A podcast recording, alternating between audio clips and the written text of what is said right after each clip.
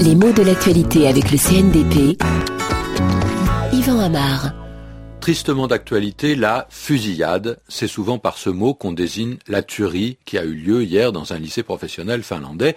Et c'est d'ailleurs le terme qu'on va employer dans tous les cas où un meurtrier fou tire sur un groupe de gens souvent dans un établissement public, hein, une école par exemple, à laquelle d'ailleurs euh, le tueur peut appartenir. Et dans ce cas, ce mot de fusillade est porteur d'un certain nombre d'informations. Il s'agit de tirs qui ont été faits au hasard, personne n'est visé en particulier, l'action englobe tout un ensemble de gens, on s'attaque à une foule, à un groupe, sans trop savoir qui sera touché, qui va périr, qui va en réchapper. On tire dans le tas, comme on dit. Ça aussi, c'est une expression toute faite. Et cet aspect anonyme est important.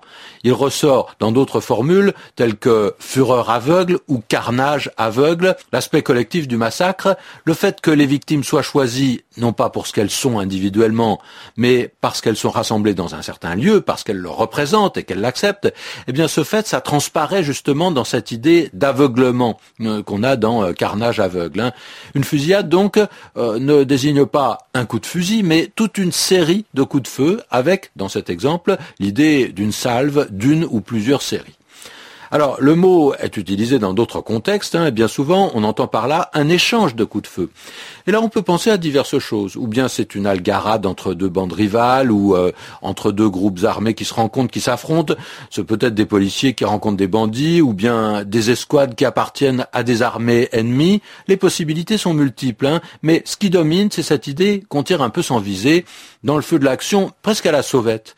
L'important, c'est que cette succession de déflagrations, et il peut arriver qu'une fusillade ne fasse pas de victimes, eh bien, euh, que cette succession de déflagrations ne vise pas une personne. Ce n'est pas un meurtre. Hein. Et en tout cas, même si le résultat est dramatique, il ne concerne jamais que quelques personnes, quelques dizaines, pendant un temps relativement court. Ce n'est pas non plus une bataille rangée qu'une fusillade.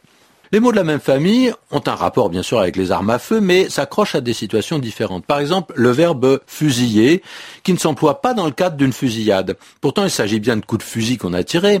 Le verbe renvoie à l'idée d'une exécution capitale. On fusille un condamné à mort.